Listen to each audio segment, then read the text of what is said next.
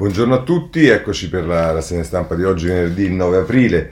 Non c'è dubbio che le, la conferenza stampa di Draghi e il suo eh, rimprovero, Giacuse, chiamatelo come vi pare, contro eh, diciamo la, la, la, vaccinazione di quelli che definito, no, che, non, che, tu, che, i giornali definiscono furbi, furbetti in vario modo, eh, insomma quelli che eh, sono stati vaccinati prima degli anziani, degli over, degli over 80 in particolare.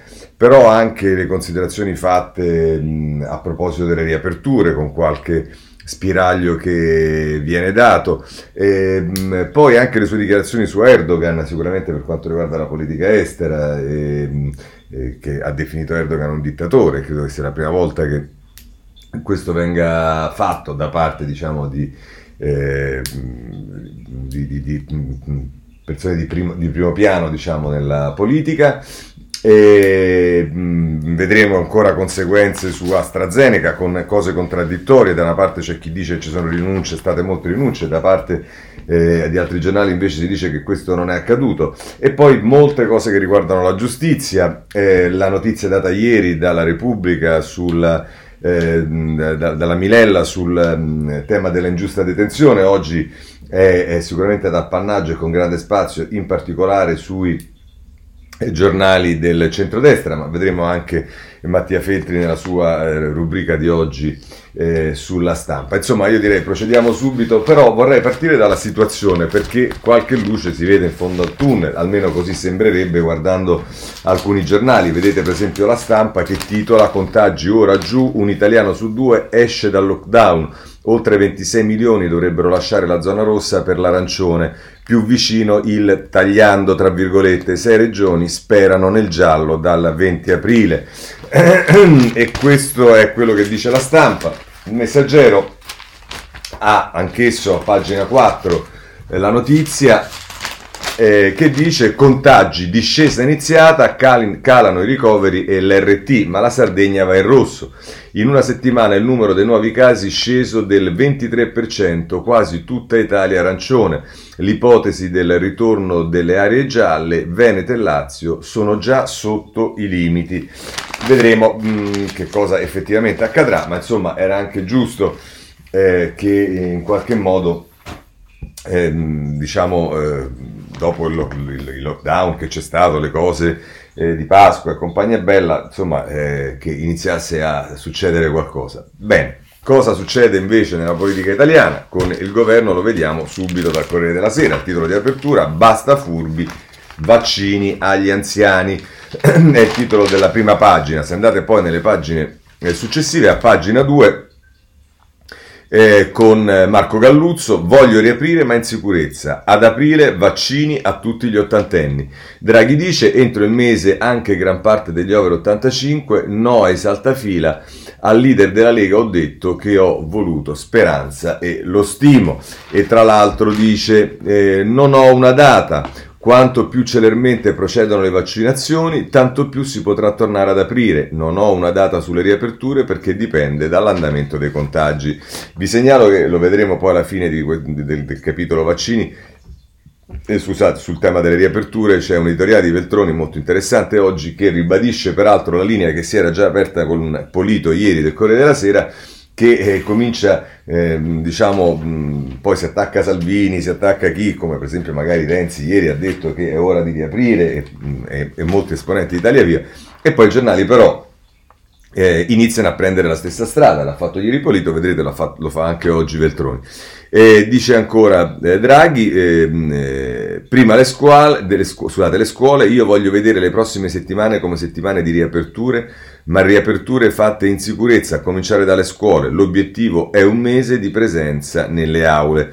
Ancora, eh, da dove si partirà? E, e dice Draghi, eh, avere delle date implica che io conosca il valore dei parametri ad una certa data. Ci sono regioni molto avanti con i vaccini, questo influenzerà le riaperture, in quelle regioni sarà più semplice eh, riaprire.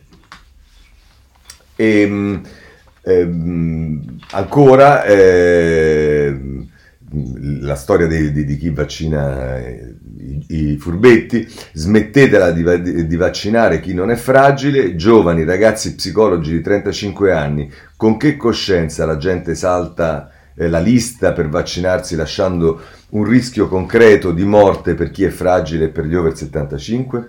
A proposito di AstraZeneca dice la raccomandazione è seguire le linee guida, usare il vaccino AstraZeneca per coloro che hanno più di 60 anni di età. Io mi sono vaccinato con AstraZeneca e mia moglie anche. E poi sul tema delle 500.000 dosi al giorno dice ho chiamato il generale figliuolo, l'obiettivo di 500.000 vaccini al giorno resta confermato, la disponibilità non è calata, si lavora a sprombattuto, i numeri sono come prima di Pasqua. In questo senso c'è da segnalare poi mm, diciamo il Marco Cremonesi che eh, dice il cauto pressing del leader leghista che va dal Premier con i dossier locali. Eh, Giorgetti, Caravaglia, Stefani, la linea delle riaperture è una linea di tutti laddove i dati medici lo rendano possibile. Il ministro Speranza vede solo rosso, rosso, rosso, questo è quello che ovviamente dice Salvini, poi da sotto nel taglio basso del Corriere della Sera vi segnalo un eh, articolo di Enrico Marro, che, di Mar, Marro scusate, che parla del presidente della conferenza Stato-Regioni, Bonaccini, che dice il capo del governo e i fondi UE, forte discontinuità sul piano, ma questo riguarda il recovery, lo vedremo in un altro eh, capitolo. Questo è eh, il Corriere della Sera. Repubblica, stesso titolo, sostanzialmente, vaccini agli anziani, poi si riapre, cioè tutto incentrato sulla ehm, sui vaccini. Ed eccolo qui, Tommaso Ciriaco a pagina 2, Draghi e la sfida vaccini, priorità agli anziani, ma basta saltare la fila. Per il Premier l'obiettivo restano 500.000 dosi al giorno, prima la tutela degli over 75, poi le riaperture partendo dalle regioni più virtuose. Incontra Salvini, ma elogia Speranza. Altre informazioni che dà sulla conferenza stampa la Repubblica ehm, riguarda... Ehm, di quello che ha detto Draghi, presenteremo prima il DEF con lo scostamento, poi il decreto sostegni, le dimensioni saranno superiori di quello precedente.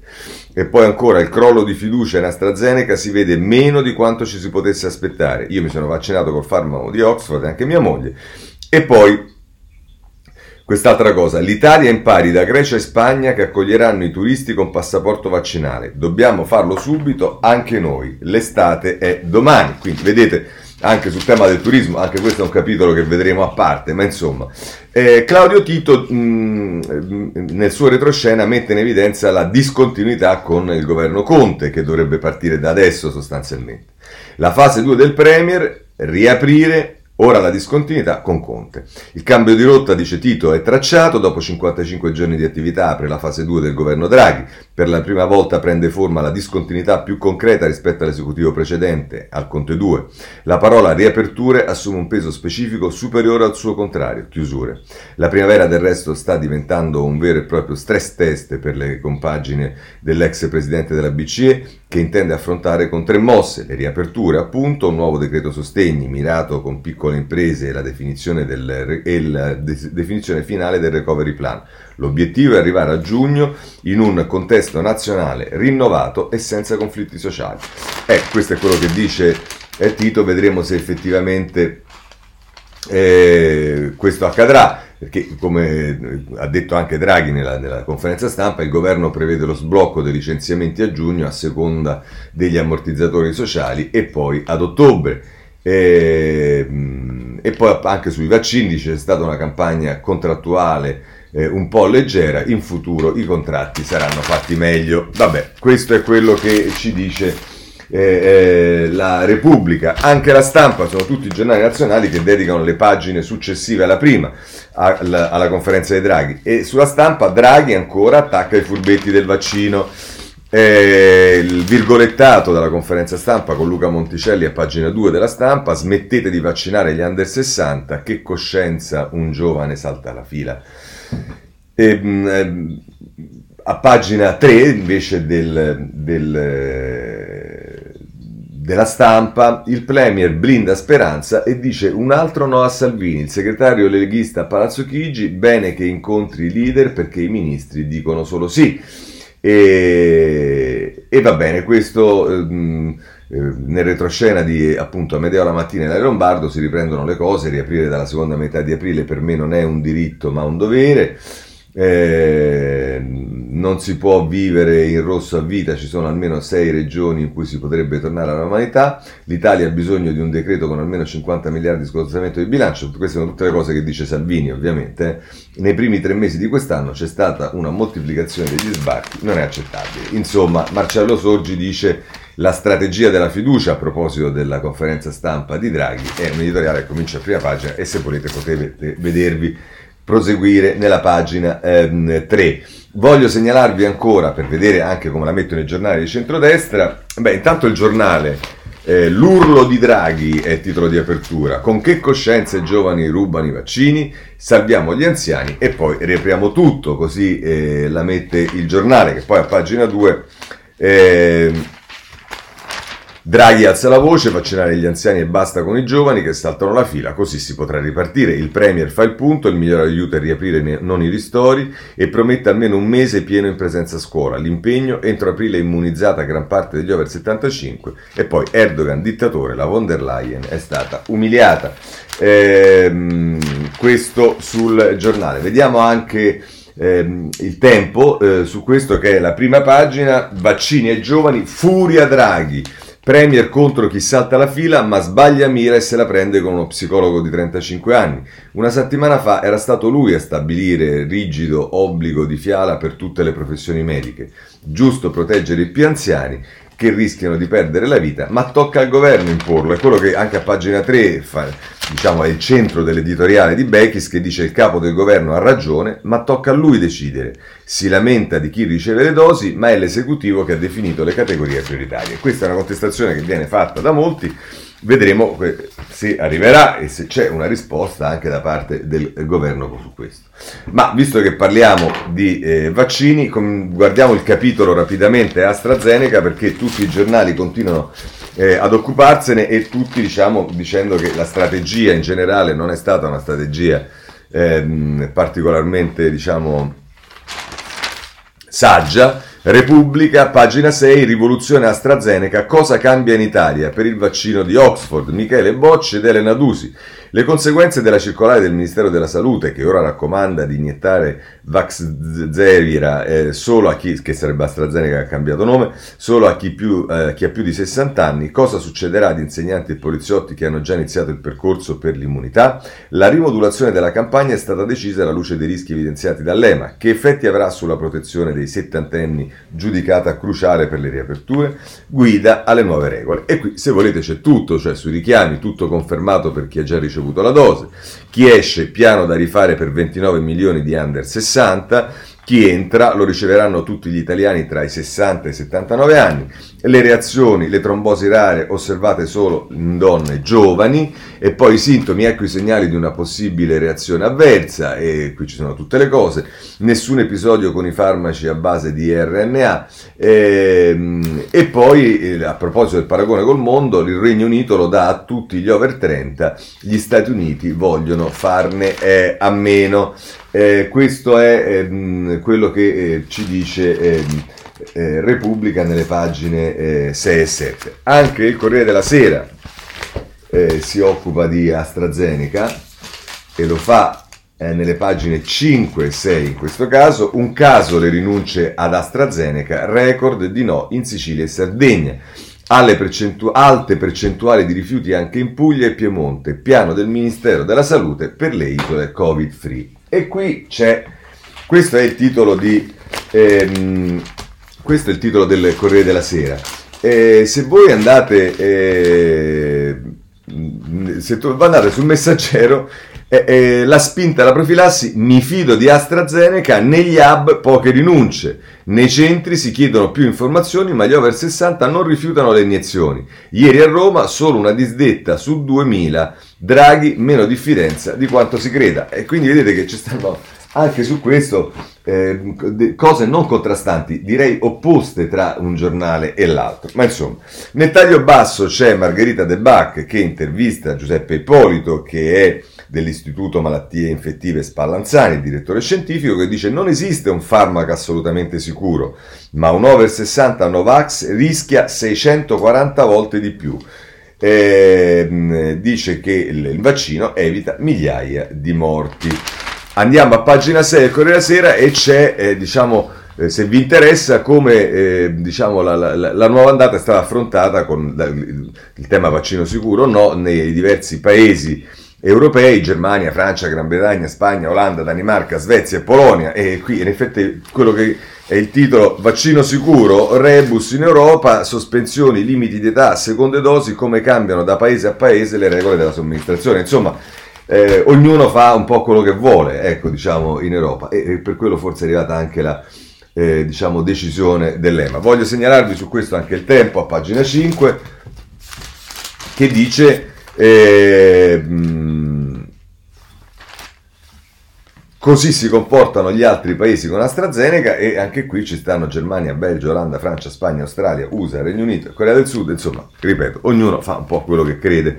E, eh, si dà peraltro qui notizia che la Merkel apre al vaccino Sputnik e l'Italia si allontana dal siero di Putin e questo anche, diciamo, eh, la dice lunga sul coordinamento che si fa tra diversi paesi europei. Ma insomma, eh, molliamo AstraZeneca, occupiamoci invece dell'Italia e qui ci sono ehm, eh, diciamo diverse, eh, diverse, cose da segnalare. Intanto a Corriere della Sera, a pagina 10, oltre 2 milioni i vaccinati salta fila, caccia ai furbetti, boom di casi in Sicilia, Campania, Calabria e Valle d'Aosta, verifiche sugli elenchi di nomi, in campo anche l'antimafia, che ci mancava indubbiamente perché eh, va bene, comunque insomma questo è quello, i controlli che si stanno facendo eh, sul... Ehm, eh, sul, sui cosiddetti furbetti. La Repubblica ehm, a pagina 4 invece per quanto riguarda ehm, le mosse sull'acquisto di altri vaccini, con Foschi, Giuliano Foschini e Fabio Tonacci ci dice che il Premier telefona al capo di Moderna per forniture extra.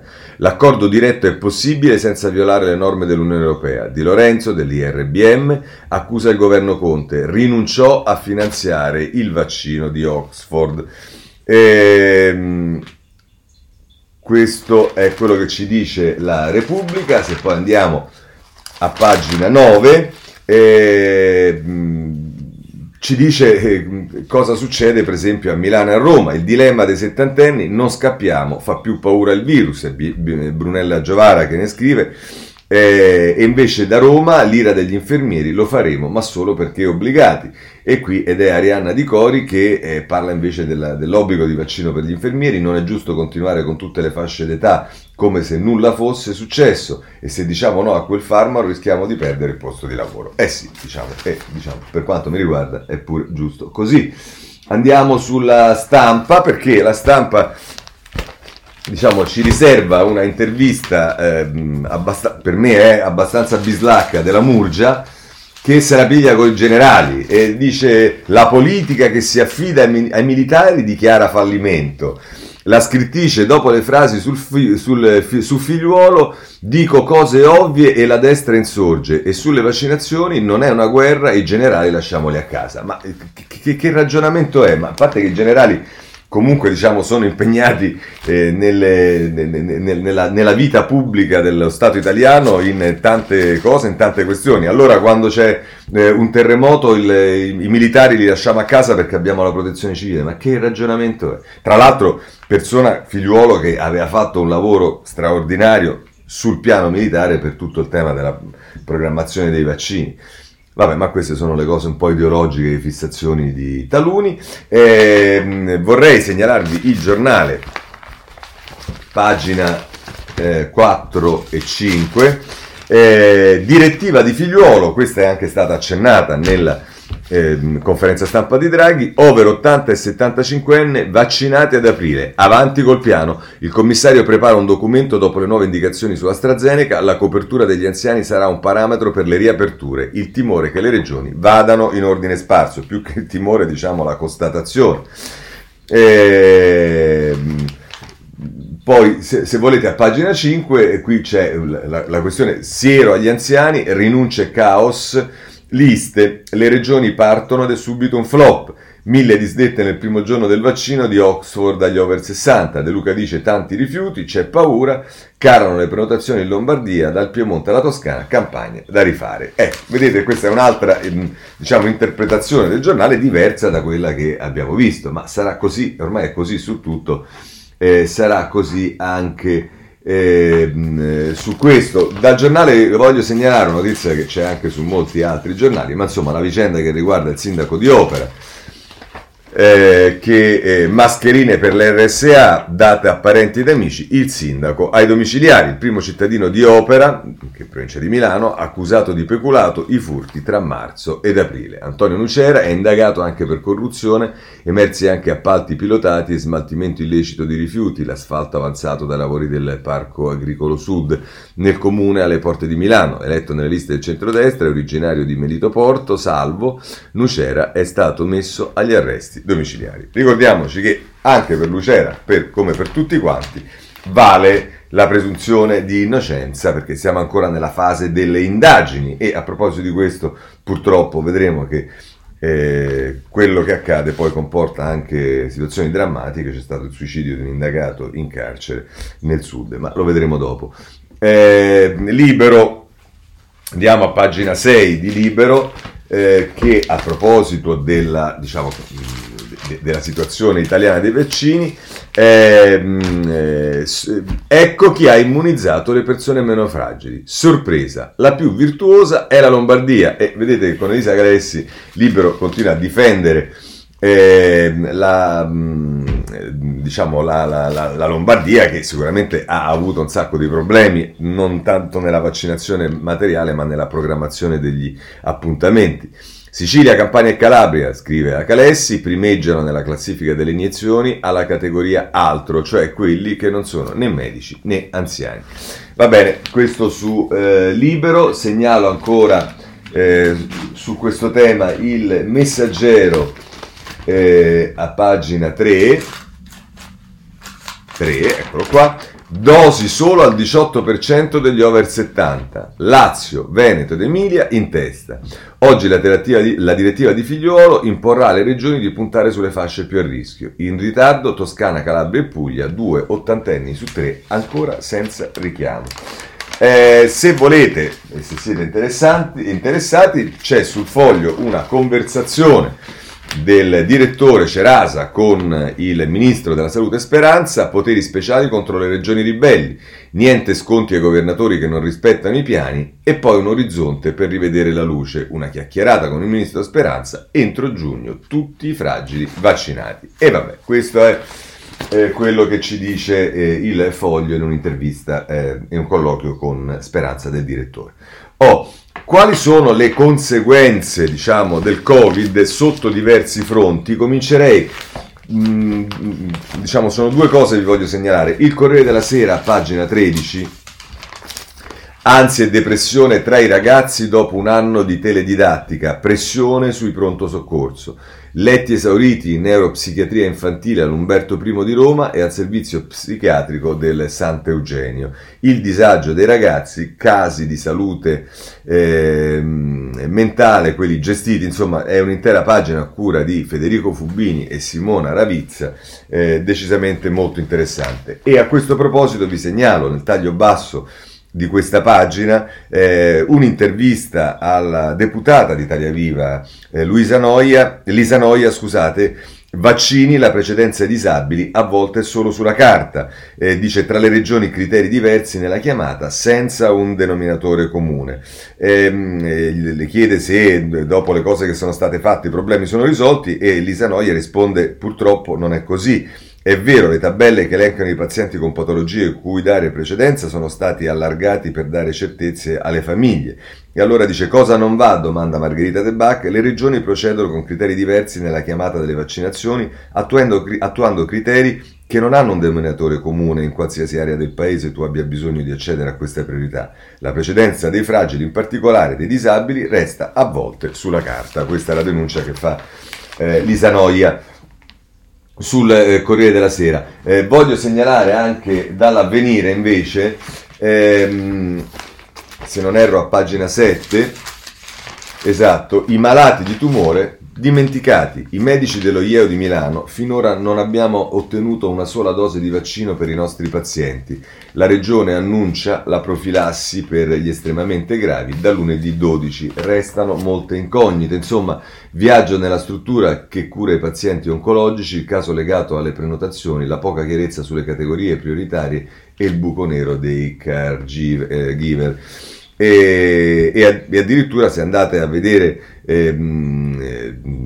i dati di Agenas e della scuola superiore di Sant'Anna di Pisa, nel 2020 si è saltato un ricovero su due. Nel corso della prima ondata sono diminuiti del, del 24%, persino quelli urgenti. Insomma, eh, vedete che poi la, concentrarsi, come inevitabilmente accade, su tutto quello che è legato al Covid, ai ricoveri, intensive e via dicendo, eh, ci fa smarrire che poi ci sono purtroppo conseguenze eh, anche su questioni che non emergono eh, tutti i giorni, ma che sono comunque questioni fondamentali.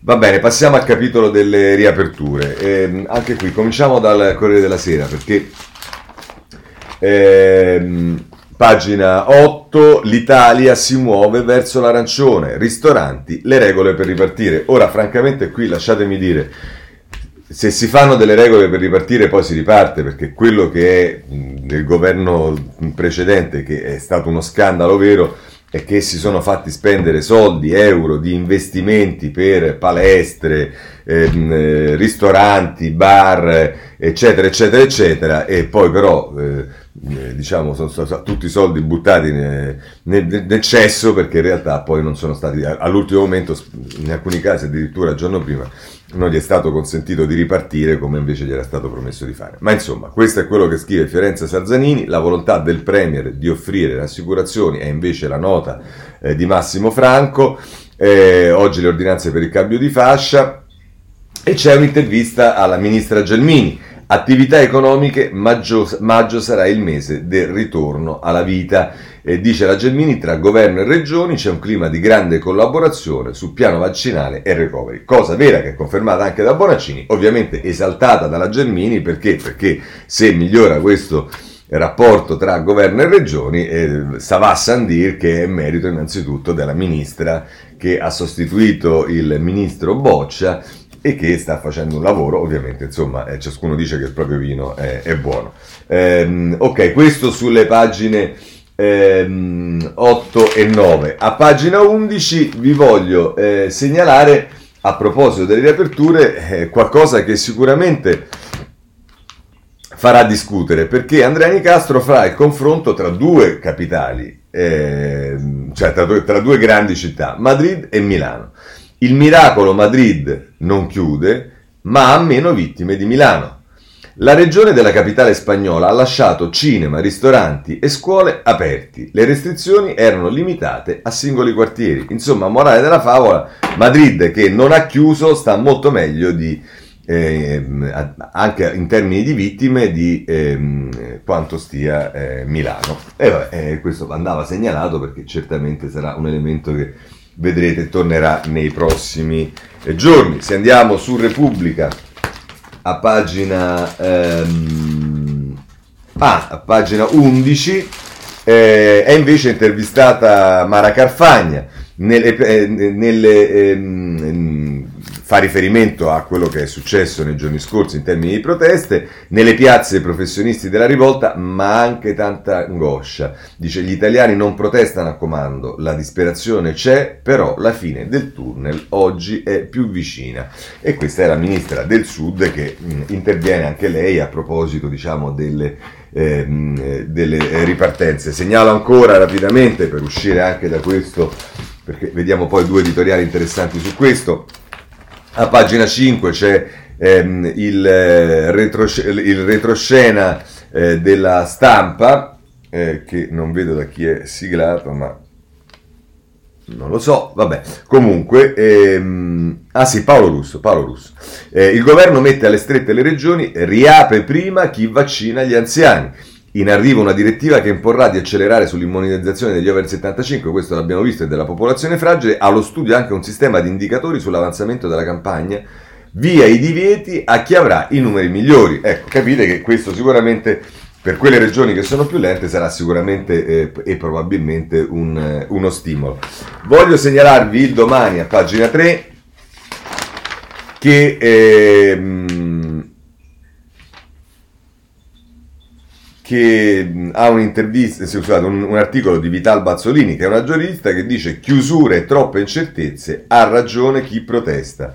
E qui dice che invece la discontinuità che vedeva Tito sulla Repubblica non c'è, gli stessi problemi da Conte a Draghi. Insomma, mi sembra una visione un pochino, eh, diciamo, parziale, ma tanto è, ve la devo segnalare. A proposito delle eh, riaperture, vi segnalo la pagina 7 del Tempo, sei regioni sono da giallo, Salvini a colloquio con Draghi, se c'è la possibilità bisogna riaprirle già da metà aprile, eh, serve uno scostamento di bilancio, questo l'abbiamo visto, insomma come vedete Salvini, passo felpato e via dicendo eccetera eccetera, però sta portando avanti eh, una linea che è quella di spingere per le riaperture se i dati lo consentono e non necessariamente aspettare la fine di aprile come invece si era ipotizzato. E allora, visto che voi dite Salvini, no, è sempre lui, eccetera, eccetera, beh, insomma, Veltroni, prima pagina del Corriere della Sera.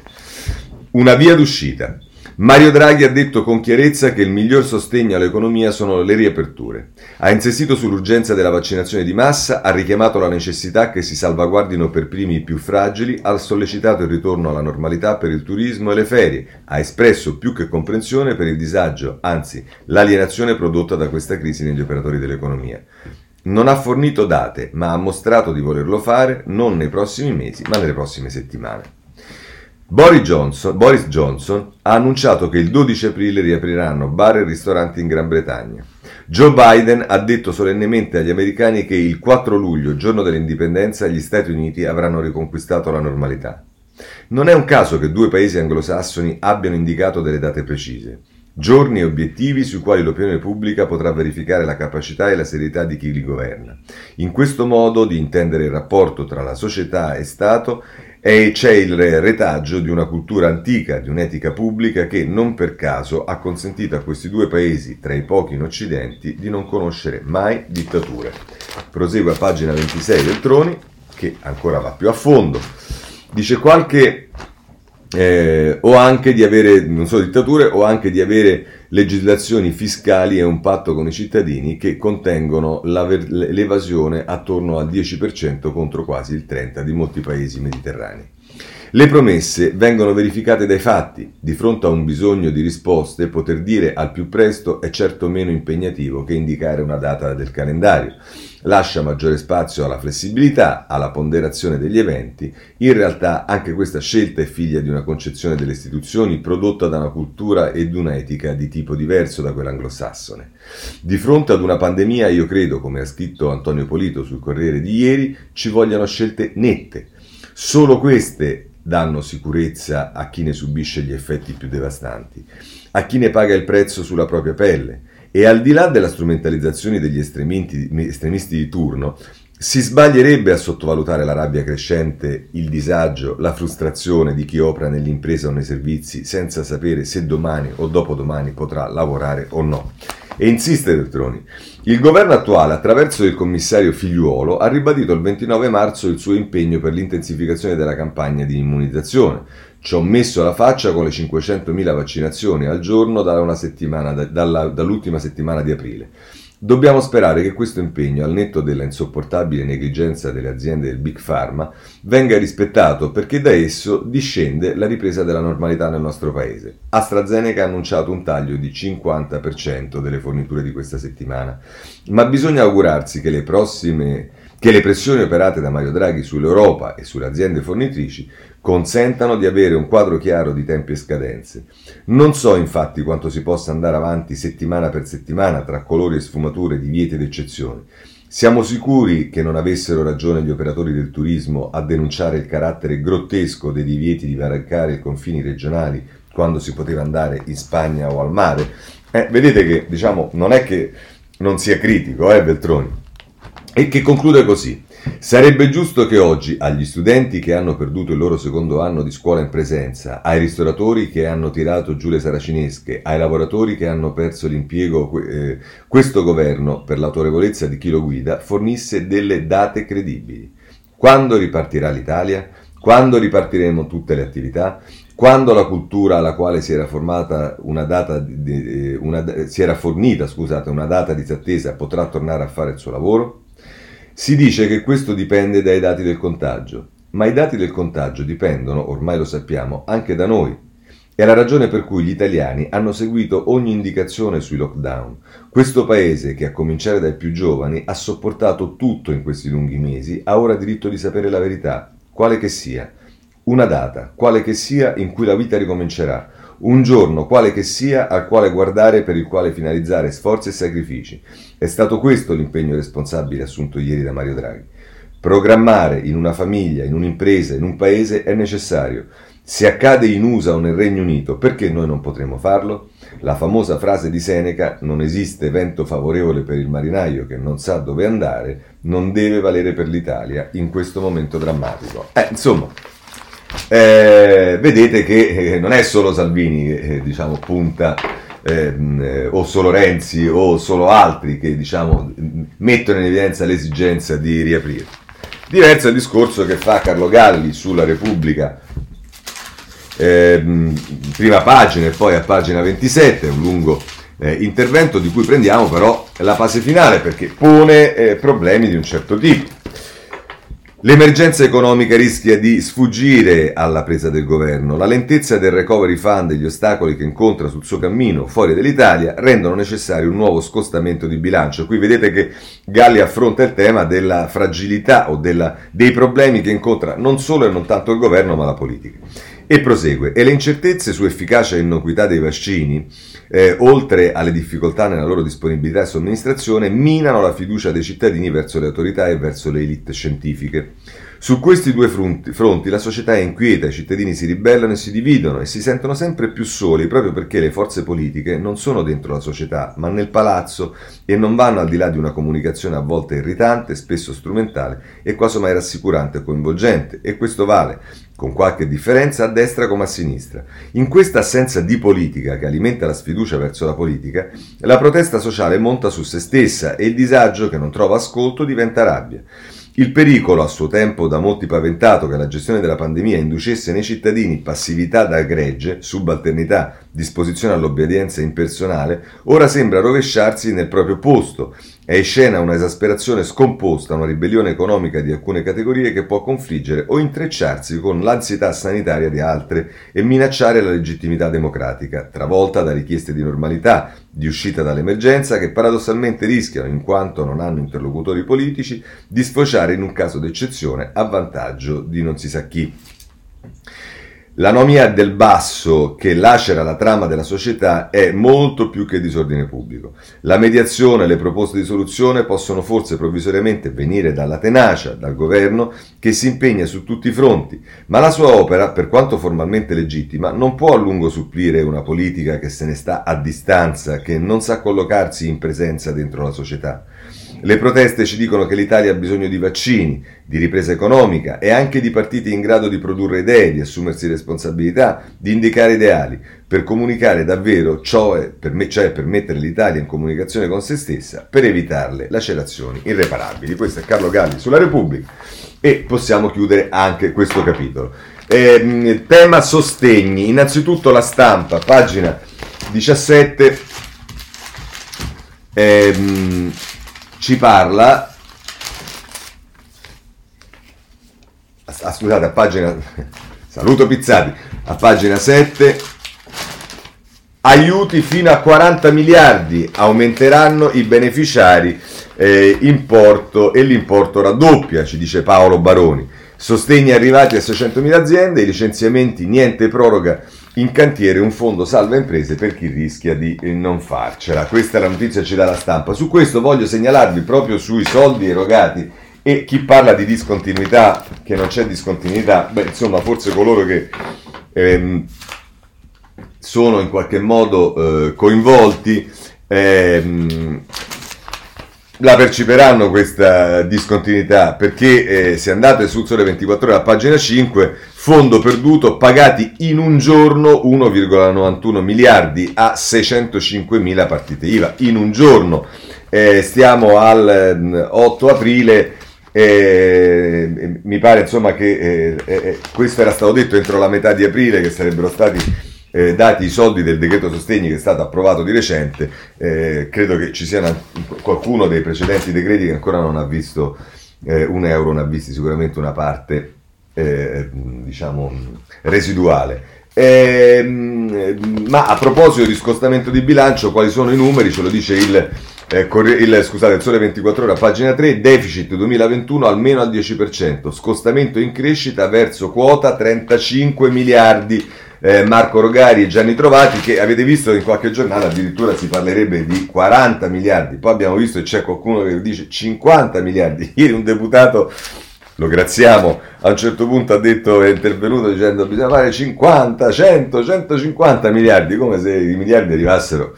Vabbè, lasciamo perdere. Andiamo al, ehm, al, ad altri temi perché ehm, sul tema della ripresa economica c'è anche qui un po' di luce, almeno in base a quello che dice eh, la Repubblica. Ehm, il governo prevede la ripresa economica a partire da giugno. È Roberto Mania o Mania e Roberto Petrini che ne parlano. Già la prossima settimana l'approvazione del DEF che conterrà uno scostamento, questo l'abbiamo visto, di bilancio superiore a 32 miliardi per aiutare le imprese. Ma qui la notizia che viene data è che per il governo la ripresa economica ci sarà a partire eh, da giugno e eh, speriamo davvero che porti, eh, che, che, parte effettivamente. Allora, per quanto riguarda eh, il ehm, il lavoro eh, e in particolare diciamo, la, lo smart working ehm, e, e, e, poi però anche il tema dello sblocco dei licenziamenti è il sole 24 ore in prima pagina che dice smart working verso la proroga a giugno sblocco dei licenziamenti. Eh, sul lavoro agile il governo valuta il prolungamento del regime semplificato. Le imprese premono per la proroga delle norme semplificate sullo smart working, dice il Sole 24 ore, il governo da parte sua sta avvalutando di prorogare il regime semplificato la cui scadenza è attualmente fissata al 30 aprile, almeno fino a quando l'emergenza sanitaria non sarà sotto controllo. La proroga potrebbe essere estesa a fine settembre, ipotizzando che a quella data, grazie ai vaccini, sia stato raggiunto un sufficiente livello di copertura della popolazione. Sui licenziamenti, intanto, la linea, ha detto il Premier Draghi in conferenza stampa, resta quella del DDL del passato, sblocco a giugno e seconda, a seconda di due tipi di ammortizzatori sociali di cui dispongono i lavoratori e poi a ottobre per gli altri così il sole 24 ore. Ma a proposito del lavoro c'è anche il tema dei concorsi e qui sui concorsi e sulla pubblica amministrazione voglio segnalarvi pagina 13 della Repubblica eh, Tito Boeri e Roberto Perotti vanno dritti contro Brunetta, una porta in faccia ai giovani, l'occasione sprecata dei nuovi concorsi pubblici. I criteri di selezione per le assunzioni nella pubblica amministrazione penalizzano i neolaureati, mentre la stabilizzazione dei precari della scuola non eviterà cattedre vuote al nord. Insomma, molto negativi sono, sono Perotti e Boeri sulla Repubblica, e invece la stampa a pagina 13 eh, eh, No, qui ho proprio mh, mm, sbagliato. Ho sbagliato e scusate, domani a pagina 8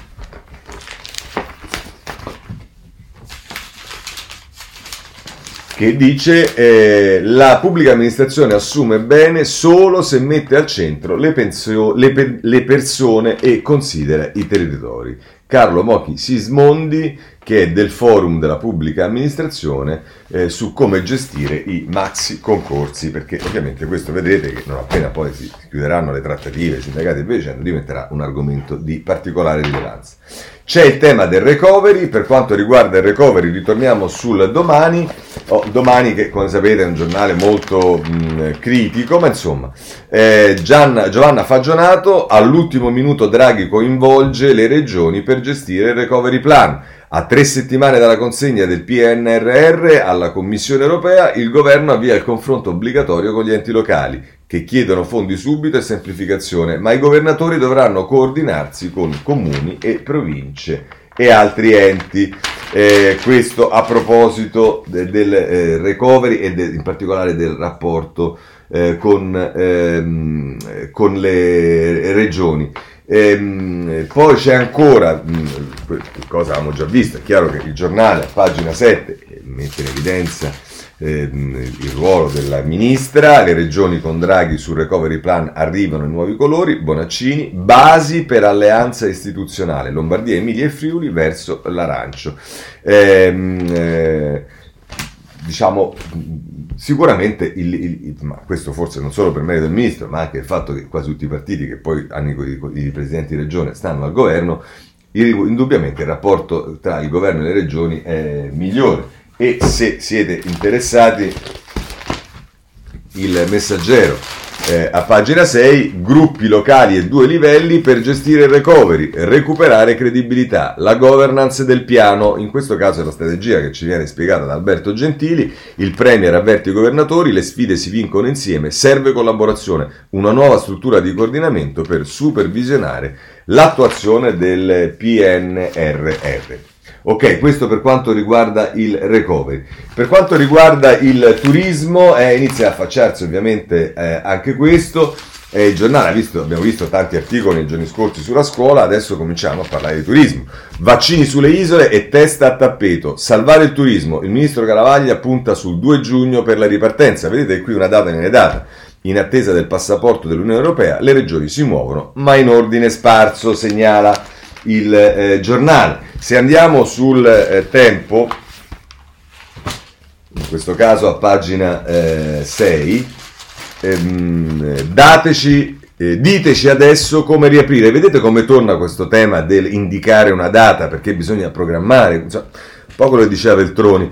Prenotazioni azzerate, date e regole, altrimenti la stagione salta. Appello delle associazioni del turismo in Parlamento eh, questo sul tempo e eh, anche su questo voglio segnalarvi il messaggero eh, a pagina 7 ehm, isole avanti con i vaccini mini bond per il turismo e qui è l'intervista al ministro del turismo Caravaglia Dice riaprire il 2 giugno, l'anno scorso si ritornò in spiaggia il 18 maggio. Nuovi strumenti per finanziare le imprese, fiere e congressi, si può ripartire in sicurezza. Insomma, una intervista a tutta pagina al ministro Garavaglia che tra l'altro dice che sono pronti 85 milioni per le agenzie di viaggio, i primi segnali già si vedono, gli americani stanno tornando a prenotare. Bene, vedete che qualcosa si muove, si vuol dire, insomma su tutti i fronti si vede che un po' di luce si comincia a vedere e questo non può che essere un, ba- un bene. Se passiamo alla politica, diciamo, la luce ognuno la interpreta come vuole. E allora andiamo sul Corriere della Sera e del. cominciamo a occuparci del Movimento 5 Stelle, perché si, sembra che si stia allo showdown su alcune questioni. Eh, pagina 14 del Corriere della Sera. Rousseau, Movimento 5 Stelle, rottura ad un passo, saldate il debito entro il 22 aprile.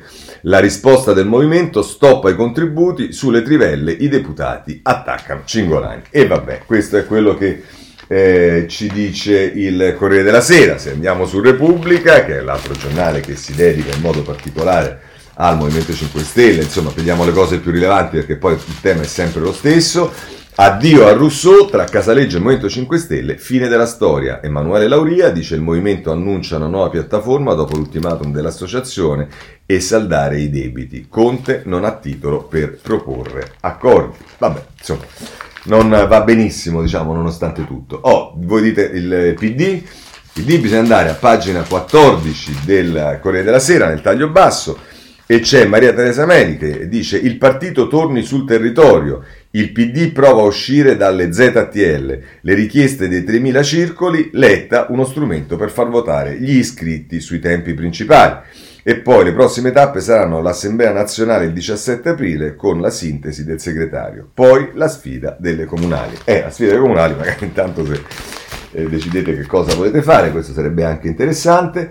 Eh, poi segnalo una notizia che immagino tutti voi eravate proprio, no, non sapevate che fare, eh, non ci dormiate la notte, eppure sì, potremmo fare il coso... E scopriamo a pagina 13 della stampa che Bettini si fa la corrente. La sinistra del PD sarà arbitro tra Letta e Conte. Si chiamerà Agorà. Obiettivo spostare il partito verso i 5 Stelle. È il retroscena di Fabio Martini, c'è una splendida fotografia di Goffredo Bettini che eh, ha una mano sul volto riflessiva e con una sgargiante giacca rossa.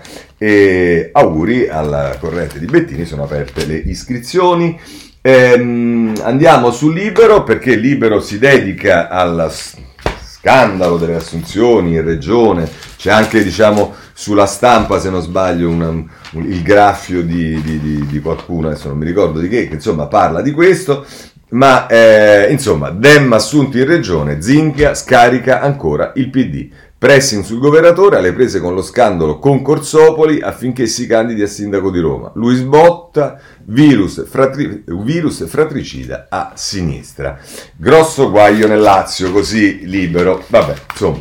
Eh, abbandoniamo anche il, eh, diciamo il, il, PD per quanto riguarda il centrodestra, domina lo scontro tra la Lega e Fratelli d'Italia a proposito della presidenza del Copasir, pagina 15 Giuseppe Alberto Falci, nuova lite sul Copasir, Salvini a Meloni, poltrone, le lascio a chi vuole, Volpi non si dimette, meglio azzerare tutto, una Urso diserta la riunione. Questo è il...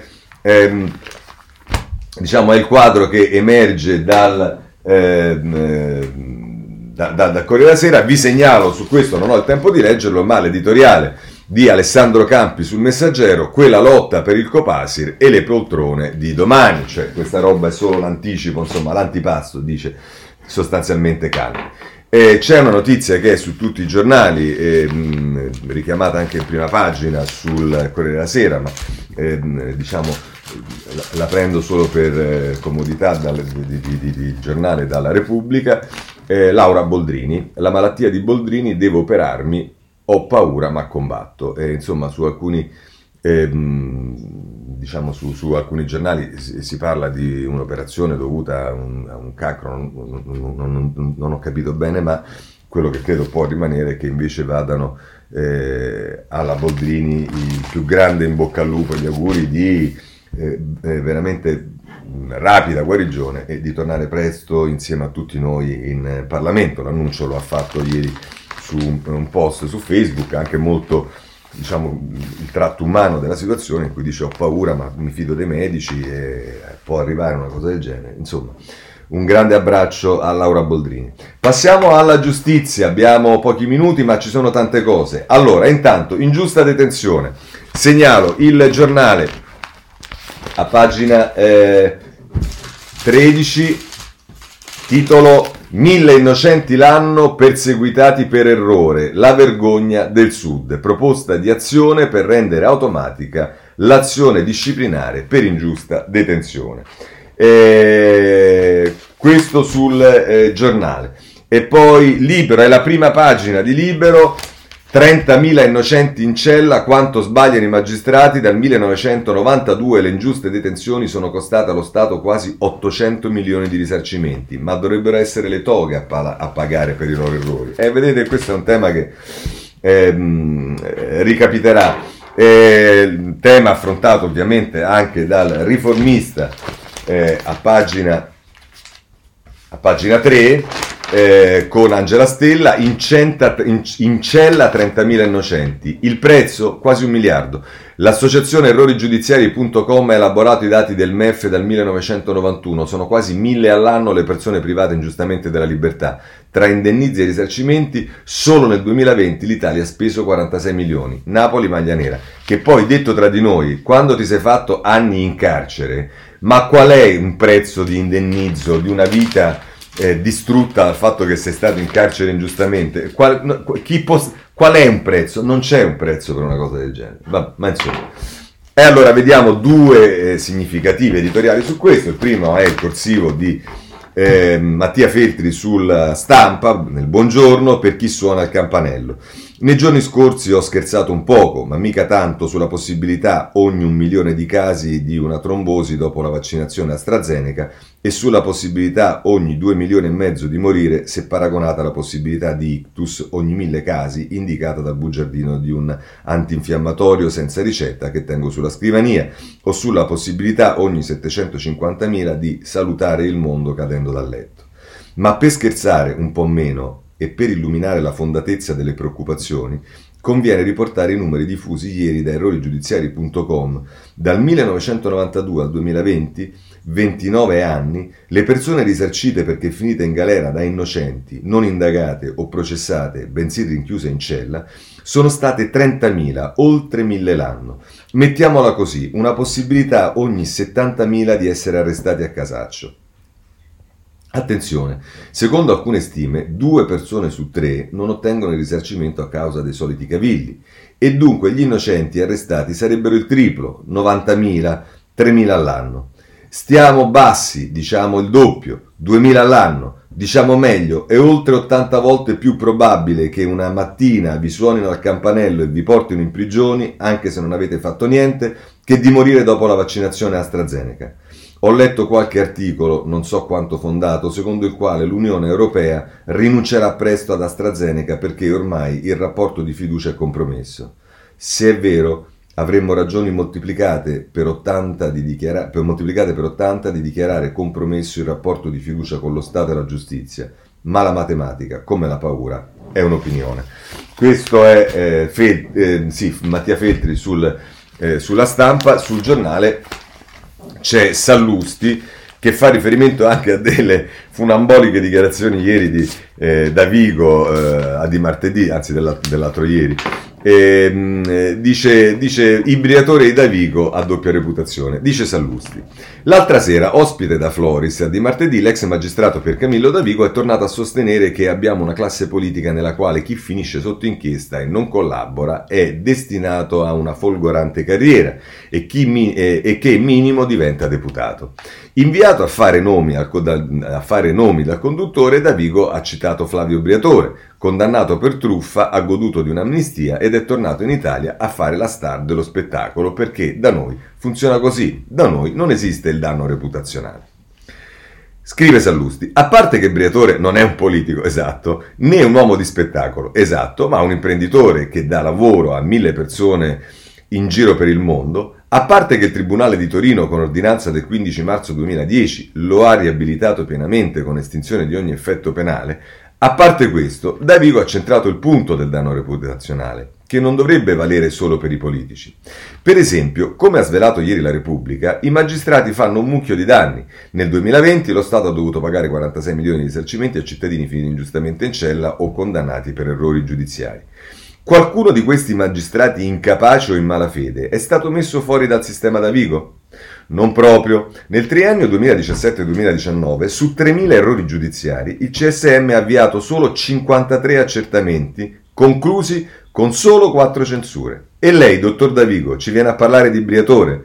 Un imprenditore che sbaglia volontariamente o no una fattura merita l'agonia perpetua, ma per i suoi colleghi e amici che sbagliano un arresto, cosa un po' grave anche in punta di Costituzione, c'è l'impunità perpetua? 19 inchieste politiche su Antonio Bassolino e zero condanne. 10 anni di calvario giudiziario per il sindaco di Parma Piero Vignali costretto alle dimissioni, conclusi con la soluzione completa e le scuse dei PM. Mi sono sbagliato e lei, dottor Davigo, fa il maestrino moralista in tv con i politici e con Briatore? Nessun magistrato ha mai pagato per i suoi errori, anzi, hanno fatto tutti carriera come se nulla fosse. In compenso di politici e di cittadini innocenti la magistratura ne ha rovinati tanti. È proprio vero, gli incapaci sono destinati a folgoranti carriere. Eh sì, pensiamo per esempio al caso Tortora, che carriera hanno fatto i magistrati. Vabbè, ma lasciamo perdere. Ehm, chiudiamo con, con l'ingiusta detenzione sul tema del turco. Ehm, ritorna l'asse del primo governo Conte, quello tra la Lega e il, eh, e il Movimento 5 Stelle perché insieme boicottano eh, imbarazzo, eh, no scusate, boicottano eh, il, ehm, il, ehm, vita, la, la, proroga del vitalizio a eh, Turco, vitalizio a del Turco, a del Turco, malato, Lega 5 Stelle di Traverso, manca il numero legale in eh, presidenza. Il tema è ripreso anche dal eh, riformista a pagina 4, lo diciamo perché il riformista ne ha fatto anche eh, una battaglia, cioè una, una cosa senza inqualificabile, non, non, è descrivibile. Comunque Aldo Torchiaro, Sinistra e Forza Italia pro, provano a salvare del turco, i populisti fanno muro. Lega e 5 Stelle lasciano la riunione perché sarebbero andati sotto. PD, Leo e Forza Italia eh, chiedono la proroga della eh, pensione. Vabbè, questo è quello che eh, per quanto riguarda eh, del turco. Rapidamente eh, c'è ehm, la notizia del, eh, che vi dicevo in, in, in, apertura, la prendiamo in particolare dal tempo, del suicidio di un dirigente della ASL. andiamo sul tempo, se non sbaglio a pagina 11, se riesco a girarla Suicida dirigente ASL arrestato, Sabatino Trotta si è tolto la vita in cella a poche ore dalla carcerazione per corruzione. Il detenuto ha lasciato una lettera per moglie e figli, la direttrice del penitenziario mi assumo questa responsabilità. Sì, si assumerà pure la responsabilità, piccolo particolare che si è suicidata una persona, il riformista in prima pagina ancora con Aldo Torchiaro, lei è un corrotto psichiatra suicida in cella, arrestato per accuse tutte da provare. Eh sì, come sempre accade quando poi eh, diciamo, eh, si mette la gente in galera e poi dopo si cercano le prove sostanzialmente. Eh, lasciamo anche questo, c'è da segnalare ancora sul riformista il caso delle intercettazioni dei giornalisti, prima pagina come ti spia una giornalista per proteggere i libici ed è Umberto De Giovannangeli eh, che ehm, eh, intervista Nancy Porzia in che mani sono finite le intercettazioni con le mie fonti libiche? Eh, questa è la domanda eh, legittima che si pone eh, come le tante intercettazioni dove finiscono? Poi magari si ritrovano su qualche giornale, in particolare quelle dei politici.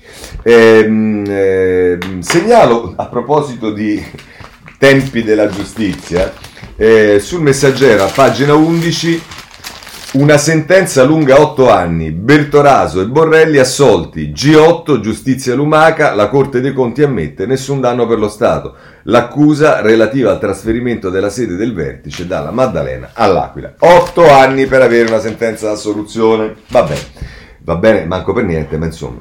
Eh, a proposito delle carceri, voglio segnalarvi invece ehm, eh, libero, eh, scusate, libero a pagina 3 eh, che denuncia, è una situazione che anche l'Europa denuncia, eh, abbiamo le peggiori prigioni d'Europa, la media è 120, 120 detenuti ogni 100 posti in teoria disponibili, quella dell'Unione Europea è di 90, sovraffollamento carcerario, piaga insanabile. Claudia Osmetti sul libero eh, a pagina 3 e anche il riformista si occupa di carceri, lo fa anch'esso eh, a pagina 3 eh, in cell eh, no aspettate eh,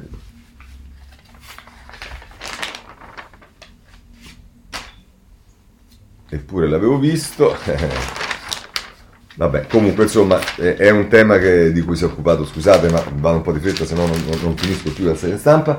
Ehm, ehm, poi eh, c'è su tutti i giornali la storia di questa Anna Betz, credo che si chiama così, i petrolieri, eh, Garco e chi più ne ha più ne metta. Eh, lo prendo a Corriere Sera, pagina 20, Anna Betz, gli affari con la camorra, i soldi neri in nero per Gabriel Garco, la cantante e vedova del petrolio di Cesare, frodi fiscali da un miliardo di euro, 70 arresti. Ovviamente anche qui eh, grappoli d'arresti, vedremo eh, quali saranno poi effettivamente eh, gli effetti di questa inchiesta. Eh, così come dovremo vedere che cosa eh, succederà con eh, il eh, che adesso poi diciamo il fatto che sia il fratello dell'ex presidente del Senato Grasso, eh, già questo diciamo non è una cosa che funziona, però insomma la terapia per le pazienti con burlesche e massaggi. Ecco le accuse al professor Grasso. In cella per violenza il fratello dell'ex presidente del Senato. Cominciamo a trattarlo per quello che è e non perché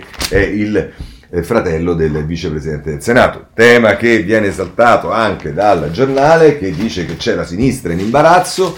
Ehm, Eh, imbarazzo a sinistra sul fratello di Grasso arrestato per violenza e neuropsichiatra in cella dal 30 marzo dopo la denuncia di una paziente di eh, 28enne.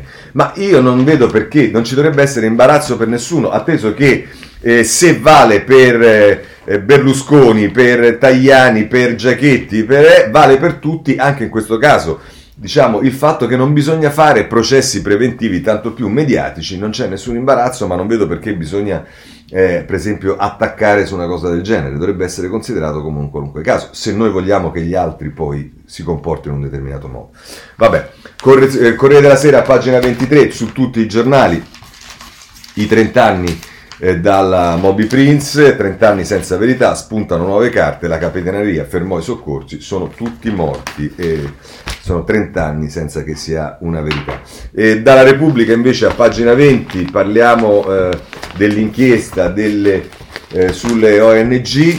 Ehm, ONG, l'indagine è un caso, le carte che imbarazzano la polizia e il Viminale, Trapani, lo Scola ha chiesto di interdire eh, Medici Senza Frontiere e Save the Children le anomalie al vaglio degli ispettori di Cartabia e il silenzio di Lamorgese, Fabio Tonacci e Alessandro Ziniti sulla questione eh, migranti. E, mh, mh, per quanto riguarda la RAI vi segnalo il foglio con Marianna Rizzini e il caso di eh, Minoli che mh, diciamo, si era già candidato ieri, come sapete, a fare il presidente della RAI. Per quanto riguarda autostrade, anche qui su tutti i giornali vi segnalo la Repubblica eh, a pagina 22 a fondo spagnolo su autostrade con l'ipotesi di un prezzo più alto, è quello che Florentino Perez si propone di fare. Eh, per quanto riguarda eh, invece all'Italia c'è la stampa eh, a pagina 21. Ehm, Draghi, l'UE non discrimina l'Italia, via nome e logo per il sì di Bruxelles. Eh, poi segnalo il domani, giustamente in prima pagina, se la prende con il PD e il Movimento 5 Stelle. Eh, sul genocidio degli uiguri il PD sta con Grillo, non con Biden. Eh, poi per quanto riguarda Draghi ed Erdogan, ve ne ho già parlato, comunque trovate su tutti i giornali, in particolare sulla Repubblica, pagina 16, le parole di Draghi su Erdogan, ma per quanto riguarda il caso Erdogan von Leyen, c'è su tutti i giornali ancora gli strascichi, Corriere della Sera, in particolare pagine 16 e 17. Sulla Repubblica invece viene evidenziato Biden che eh, mette mano alla eh, riduzione delle armi, Biden stretta sulle armi ma un'altra strage fa piangere l'America, eh, un'epidemia ce ne vergogniamo di fronte al mondo, in South Carolina ex campione di football uccide 5 persone. E sempre Biden invece ehm, sul Corriere della Sera eh, a pagina 16 eh, ci occupiamo della tassa ehm, se non erro, se mi ricordo bene, eh, a pagina 18 eh, Biden colpo alle multinazionali sia una tassa globale al 21%. Eh, la notizia del giorno è la decisione di eh, Macron di abolire la scuola di elite eh, nella quale sono andati tutti coloro che vogliono fare mh, perfezionamento in politica, nella quale c'è stato pure lui, simbolo di classismo, l'ex allievo Macron abolisce la scuola che creava i presidenti. Addio a Lena, un altro alunno, favore ai gilet gialli. Eh, chiudiamo con eh, la Libia perché segnalo la Repubblica, pagina 18, ma ehm, ehm, tra l'altro, scusatemi, su, pag- in prima pagina e poi a pagina 27 c'è un articolo di Minniti eh, il governatore della banca libica l'Italia investa, eh, ci fidiamo di voi con Paolo Brera e poi invece eh, così l'Africa aiuterà l'Europa, un intervento di Marco Minniti, eh, ma a pagina 18 al Kabir, Libia pronta per le imprese italiane, ma dovete venire subito, è il governatore della banca centrale libica. Eh, ultima vicenda, la Brexit sta riportando gli scontri eh, tra le due Irlande, pagina 19 della stampa. Eh,